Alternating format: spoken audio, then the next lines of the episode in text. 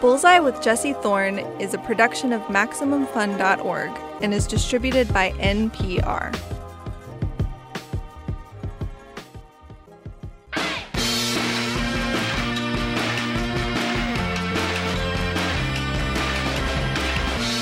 It's Bullseye. I'm Jesse Thorn.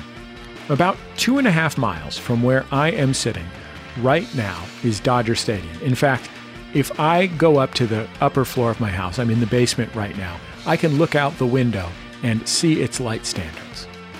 It's one of, and this pains me to say, as a native San Franciscan and a San Francisco Giants fan, it is one of the most iconic and beautiful baseball stadiums in the country. A wonderful place to see the Giants beat the Dodgers. Go there on a Friday night in May or June and you'll see what I mean. It's surrounded by sprawling open chaparral. You'll see the light from the setting sun hit the hills behind the outfield. You'll feel a cool breeze coming in from the ocean. The stadium opened in 1962. It was the home for a team that had just a few years before moved to Los Angeles from Brooklyn. As beautiful as the stadium is, though, the story of its construction is a painful one. It's a story of injustice, racism, and hundreds of lost homes. Eric Nusbaum is a sports writer who's written for Vice, Sports Illustrated, ESPN, and Deadspin, and he has a new book telling that history. It's called Stealing Home Los Angeles, the Dodgers, and the Lives Caught in Between. It's a really great read. Anyway, let's get into my conversation with Eric.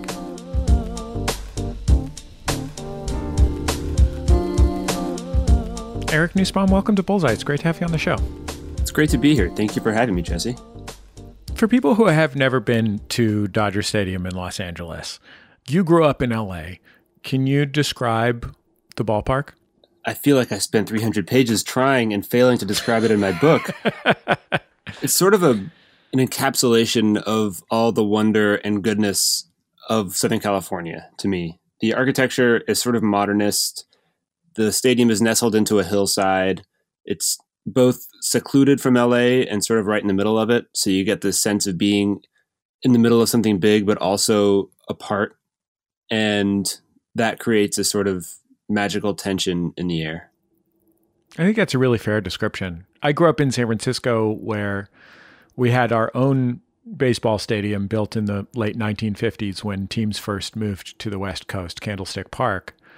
It was a miserable hellhole where I spent many happy afternoons and evenings. But when I moved to Los Angeles, I was shocked that there could be a stadium from the late 1950s uh, not exactly the high point of world stadium architecture, uh, that could be such a beautiful and pleasant place to watch a baseball game. It's really an incredible achievement as a work of architecture and sort of imagination by Walter O'Malley, who owned the team at the time and who really kind of geared his whole life towards building this stadium, which was like his dream and his his monument to himself. And he had very specific, very ambitious ideas about what live baseball could be and what a stadium could be, and put it all on the line to make that stadium. And it worked. So you grew up in Los Angeles as a Dodgers fan. When you were a kid, you know, when you were 14 years old, what was your understanding of Dodger Stadium and where it came from? I didn't really have one. It sort of felt like part of nature to me. Dodger Stadium, in the way that you know, when you're a kid, these monuments, these special places in your city or your town where you live, they're just always there, and sometimes they go away. But Dodger Stadium just felt like it was like a tree that just had been planted before I was born. I never really questioned it. And then when I was in high school, a guest speaker came to my U.S. history class named Frank Wilkinson, and he threw a wrench in my sort of innocence and totally changed the way I thought about Dodger Stadium forever. What did he tell you and your classmates? He told us that Dodger Stadium should not exist. Those were his words. He had a very good point, it turned out. His idea was, well, it was more than an idea. His life mission had been building public housing in Los Angeles in the 40s and 50s. And he told us that the land that became Dodger Stadium had been slated to become instead a very ambitious, sort of utopian public housing project called Elysian Park Heights. And Frank Wilkinson had been sort of the arrow point of this project in the Housing Authority, uh, had worked to evict with eminent domain a thousand families just about from three neighborhoods that used to be where Dodger Stadium is now. And before they could build a housing project, Frank was blacklisted. And, you know, sort of the project uh, was ruined. And that was that.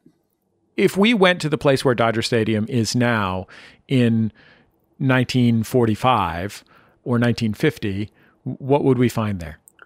It would be almost unrecognizable. First of all, it was it was like a rugged sort of hillside area, you know, with gullies and ravines, and there were three small, independent, mostly Mexican Mexican American communities there: Palo Verde, La Loma, and Bishop, and they were unique and they were sort of isolated from the rest of LA, but they had, you know, normal LA stuff, normal community stuff. They had a church and schools and plumbing and running water and electricity. And uh, it was these three neighborhoods basically that were targeted ultimately for urban renewal, right? And so that's that's how we sort of make our transition from having these three communities to having a beautiful baseball stadium. When did these communities uh, get founded? When when did they grow? They really started growing in the 20s. I mean, like the land there, God, you could trace it back forever. You know, the first Jewish burial ground in LA was was there. There were brickyards and quarries there too. But in the 20s, the brickyards were shut down by the city because they were creating so much air pollution and noise and bothering people downtown. And that was when the communities really took off. It was one of those things where if you were Mexican or Mexican American, you couldn't buy property in a lot of LA in the 20s and 30s and 40s and even 50s, that was a place where you could. It was not redlined. So a lot of immigrants, a lot of families, you know, bought land there. They built their own houses. Uh, you can go pull permits and see, you know, their housing permits that they got in 1923 or whatever. And in the 20s and 30s, the city really boomed. It really boomed throughout the whole first half of the century. But uh, that was when the community started to really grow and take hold and kind of develop their own identity. You mentioned this guy who came to your class when you were in high school at Culver City High School in Culver City, California, where where NPR West is these days. What was his role in the story of this community? So Frank Wilkinson was a really fascinating guy. He grew up in Beverly Hills, uh, the son of a conservative kind of anti vice crusading Methodist doctor. He went to UCLA in the 30s and wanted to become a Methodist minister. But after college, he took this trip to the Middle East and Europe and he was exposed for the first time in his life to poverty and to the fact that there's bad stuff in the world, basically. He was so sheltered.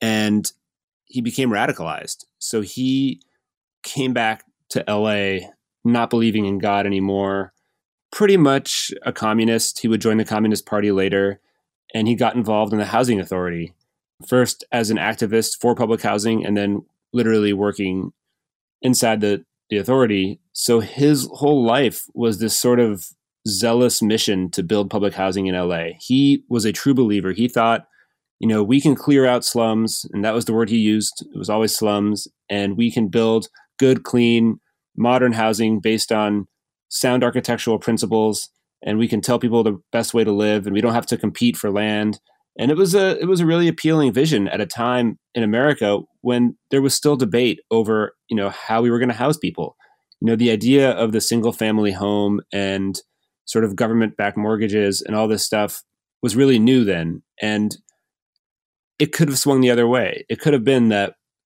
we as a society kind of chose to invest more in public housing. Obviously, it didn't work out that way. And one of the reasons it didn't work out that way was because there was a lot of landowners and real estate developers who thought that was a bad idea and bad for their own business interests. And in LA, at least, they used pretty devious and immoral Red Scare politics to crush public housing and the lives of people like Frank Wilkinson who advocated for it.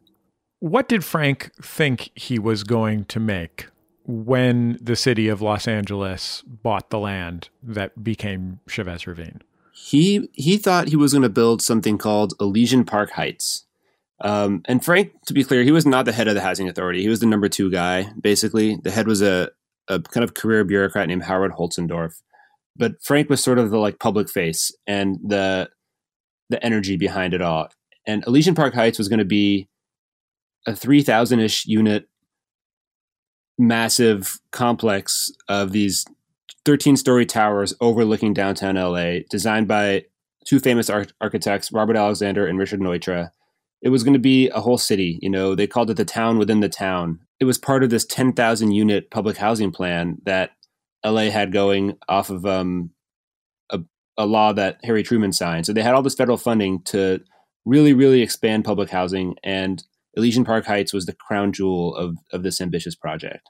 It's difficult for me to imagine Los Angeles as it was in the in the time around World War II. I think like our ideas of what Los Angeles is are kind of locked into maybe 1965 or something that it is this single family home paradise of drop top cars and palm trees and long wide boulevards. Um, but you know, I I know that I, I lived in a big brick apartment building when I moved to Los Angeles. And there was at one time a very different and much closer to other American cities and uh, and other cities around the world idea of what Los Angeles could be.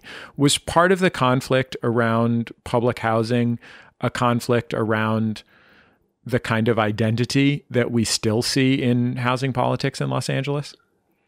A little bit. It was a little bit about that, but I think the conflict of public housing was much more public versus private. It was much more about sort of who gets to be in charge of the growth of the city. Although it's it's funny you mentioned that. One of the problems they had was so when when they initially started planning Elysian Park Heights, and you you know, like I said, it was going to be ultimately these giant towers overlooking downtown LA. The initial idea they had was to do this kind of more sweeping campus like you know you've seen housing projects in la they're usually low slung right? Garden apartments. But the soil around the mountains made it really tough for them to build that way. So they had to adjust and build these towers. And when they switched from you know, garden apartments to towers, they actually lost a lot of support, even from public housing advocates in LA, because it, it just seemed inhumane to make people live in 13 story apartments. Like that was that was just so abhorrent and so inconceivable to even housing advocates in LA that, that we would make anybody, even poor people who, and let's be honest, like Frank Wilkinson and his allies were, you know, progressive at the time, but they did not hold in high regard the people who they were kicking out of their homes to build these housing projects. But even like putting those people who they clearly didn't respect into towers was objectionable. What did you think when you saw the plans for what the area could have been had this all been pulled off? I mean, they're very beautiful plans. I mean, it would have been a very stunning architectural probably triumph. And I have to imagine that it also would have been demolished within like 30 or 40 years because the city was never going to fund it. And also, when you see those plans, it's a really sad thing because the real tragedy is that a thousand families were kicked out of their home to make way for a project that never got built. And they were ultimately kicked out of their home to make way for a private baseball stadium. The plans were nice, but there was a real thriving community there, and that was way better than any sort of modernist planned community that could have been built. I mean, the community in Palo Verde and La Loma and Bishop, they had all the things that public housing was striving for. And had they been supported more by their government, had they been given better infrastructure, had they been given better access in and out, had they been given a bus line up into their neighborhood, I mean, there wouldn't have been any need at all for public housing there. And really, there probably wasn't. How did the city of Los Angeles end up acquiring this land? So they acquired the land with eminent domain to build the housing project. And that was the first step, right? So most of the families in the community sold their homes before Frank was blacklisted, and he was dramatically blacklisted at a hearing in 1952. He was asked about his political affiliations, and he refused to answer. And this is the height of the Red Scare. And so the next day, you know, he's fired, and there's headlines everywhere. You know, Red Scare at Housing Authority. Um, so before that happened, and that was August 52, most of the community had been emptied out. Most of the community had sold, you know, taken the government's offers for their land and the government offers were not great, as you can imagine, but it was inevitable. You know, there was not a lot of legal recourse. A few families chose otherwise, and they chose to fight it out. And when in 1953, a new mayor, anti-housing mayor, was elected, and the program was officially canceled, those families embarked on their own legal battle. But the land itself was transferred to the city of LA. So after after the housing project was canceled, the city was kind of sitting on these 300 disputed acres um, with a responsibility due to the way it was acquired to use it for a public purpose. And that was when the discussions over what to do with this land began and over what counted as a public purpose. Who was having that discussion? I mean, city hall people, business leaders, the communities who were still there, the families, the you know the main kind of heart and soul of this book is one family called the Arechiga family, and they and some of their neighbors were suing to to stay. They said, "You try to kick us out to build a public housing project. There's no public housing project. You don't really have grounds to take our house now." Uh, so that was one angle. That was one conversation being had. Um, you have you know the city parks department advocating for making parks. You have people who want to build a community college campus. You have people who want to build a zoo there. You know, Griffith Park Zoo ended up opening right around the same time, and it could have been an Elysian Park instead. You have people who want to put all kinds of things, a cemetery, and you know these are city hall discussions. And you also have the city in the fifties really, really wanting a major league baseball team, and that's when things start to get interesting. More with Eric Nusbaum after the break. Eric is a lifelong Dodgers fan. He grew up in Los Angeles. He has been to countless games. He'll tell me how he reckons with that after writing a book about Dodger Stadium's painful, complicated history. It's Bullseye from MaximumFun.org and NPR. Black voters play a crucial role for any Democrat who seeks to win the White House, but some big divides amongst that bloc and some serious ambivalence could determine who is elected president this November. Listen now on the Code Switch podcast from NPR. Video games. Video games. Video games. You like them? Maybe you wish you had more time for them? Maybe you want to know the best ones to play? Maybe you want to know what happens to Mario when he dies? In that case, you should check out Triple Click. It's a brand new podcast about video games. A podcast about video games, but I don't have time for that. Sure, you do.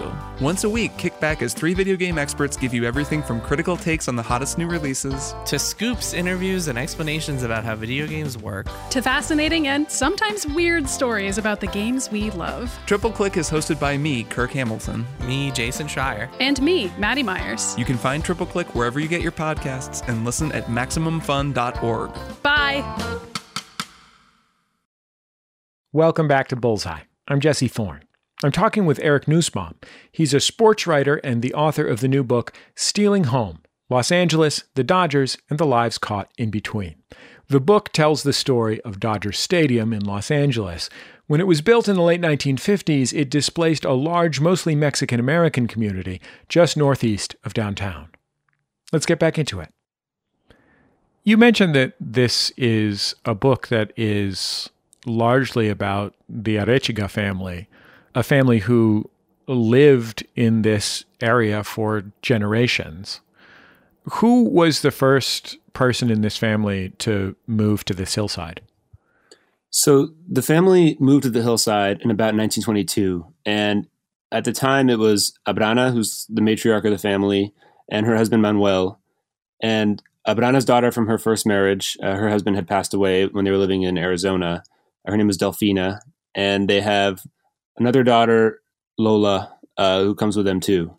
They have a son, Juan, and they start to have kids, and you know, eventually there's there's six kids, and they are the sort of generation that arrived there. You know, they had been born in Mexico, Abrana Manuel, and they were still there in 1958 uh, when the Dodgers moved to LA. Why didn't they take the buyout when the city of Los Angeles decided to uh, eminent domain the whole joint uh, to build public housing? I think they thought it was unfair. There was a debate over how much they were getting, first of all. They had two houses on three lots, and the city appraiser said that their land was worth $17,500. But then a city judge, for whatever reason, overruled that appraisal and decided that they should get $10,050 instead. There's no real logic or explanation behind this. That's just what happened. It's worth saying that LA was a very racist place in the 50s and before that and after that. And they found that to be pretty insulting. So you could theorize and say they didn't take the money because it wasn't enough. And later on, that would become a key issue them wanting to get the full value of their property as opposed to this lowball judge offer that the city insisted on. It's one of those things, and I think this comes up anytime eminent domain is invoked and certainly anytime that you know people are people are knitting together parcels for development whether or not it's driven by the government the value of, the value of land is such a weird thing.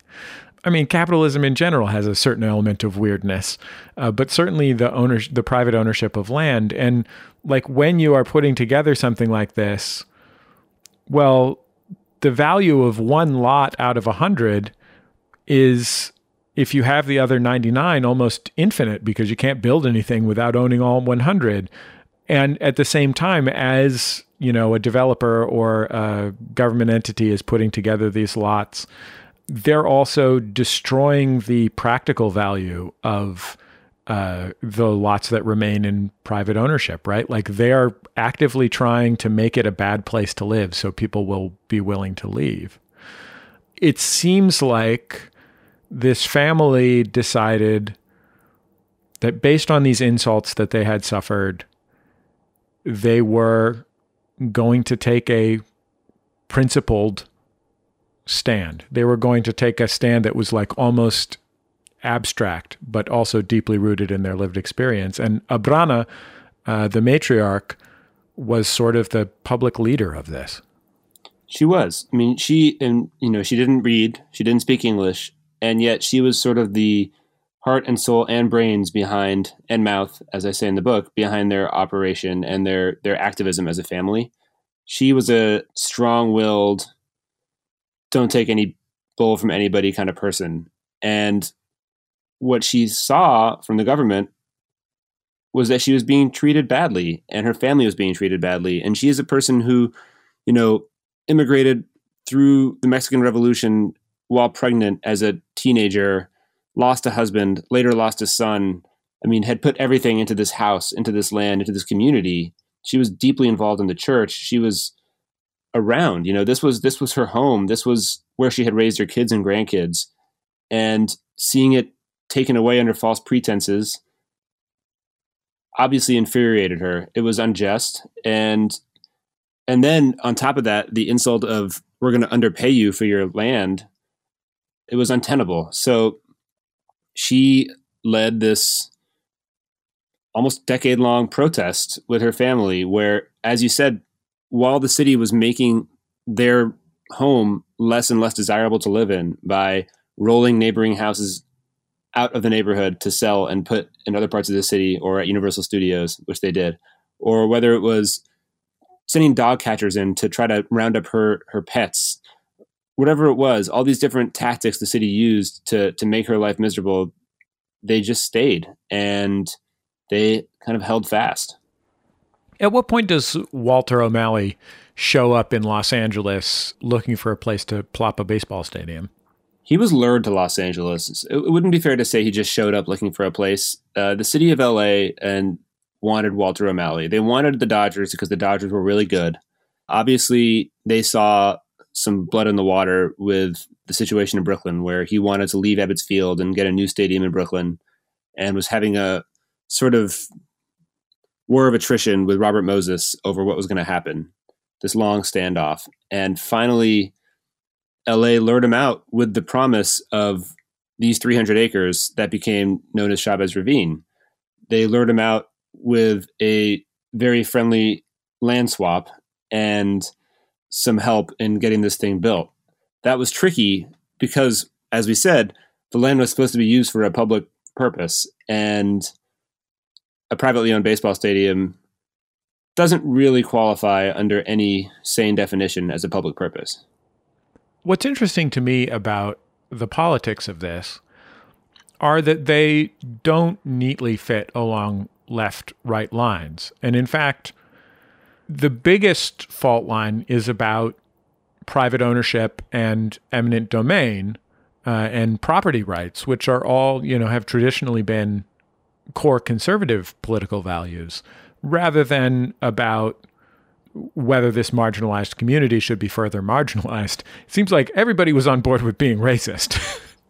everyone was on board with being racist. Uh, almost everyone. Uh, the the weird thing about it was that yeah, so the people who voted against the Dodgers were generally sort of like working white conservatives, which was a constituency in LA at the time, not really anymore. Sort of the second or third generation of the Okies, you know, who felt strongly that the Arechigas and their neighbors who were still fighting had a really good argument in that they had fulfilled their end of the social contract, right? They were landowners doing it right. They had earned earned money by working really hard and collecting bottles, even working in the fields in the summertime. I mean, they did everything they could to make a living and to make a life for themselves and their families. And is it fair for you know the forces of capitalism or the forces of government to come in and say, actually, sorry, the American dream doesn't count for you. We're putting a baseball stadium here that resonated. Um, so you had this alliance between even on the city council, some of the most conservative council members become anti-Dodger forces. This one council member, John Holland, who was like a libertarian, basically became obsessed with proving that there was a great conspiracy going back, you know, years before O'Malley came to bring the Dodgers and to kick out these families. And he became a staunch advocate for the families. I mean, also grandstanding himself, but it's not the kind of thing you would have necessarily expected this conflict ends up culminating in the destruction of the Arechigas' homes on live television. How did that happen? So, a year after this ballot measure, almost to the day, um, the Arechigas were still entrenched in their home, and they had been they had been on a slightly different legal path from their neighbors who were still in their homes, basically because they like didn't sign an appeal in the early 50s. And I'm not sure why they didn't sign it. Um, there's a theory that their kids weren't home uh, to help them translate the day that the appeal was signed. Um, that one of their neighbors told me. There's there's no real way to know, but they didn't sign it. So they they had been technically evicted. Their land had been technically confiscated by the government, but they were still living in it. And throughout the 50s, there's this weird sort of dance between the family and the city government over what's going to happen. At one point, the government thought about charging them rent because the government was saying that we own the land and they had deposited their $10,000 that the Arechigas said wasn't the right amount of money, but the government had deposited it in escrow for them to collect. So they were going to charge them rent. But then, because the government had ruled the land a slum to make the public housing project, they couldn't charge them rent because then the government itself would have been a slumlord. These like kind of weird, surreal moments of politics. And you know, they they try the dog catchers. They send sheriff's deputies up there all the time. There's this sort of long running thing where the family's protesting at city hall, letters in the paper. Um, and finally, you know, the city says we're going to evict you, and they give an eviction order. And on May 8th, 1959, everybody knows that that's the day of the eviction order. LA County Sheriff's deputies drive up the hill. The media is waiting for them.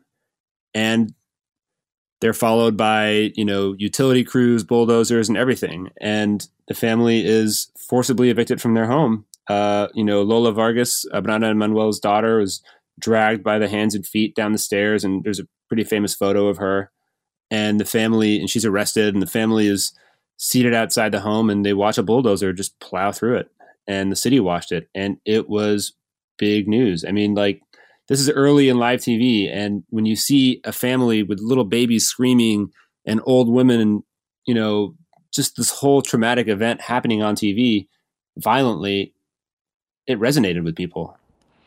You're a sports writer, and sports writers take great pride in not being fans because they're sports writers. But I get the impression that you are still a, a Dodgers fan in a way.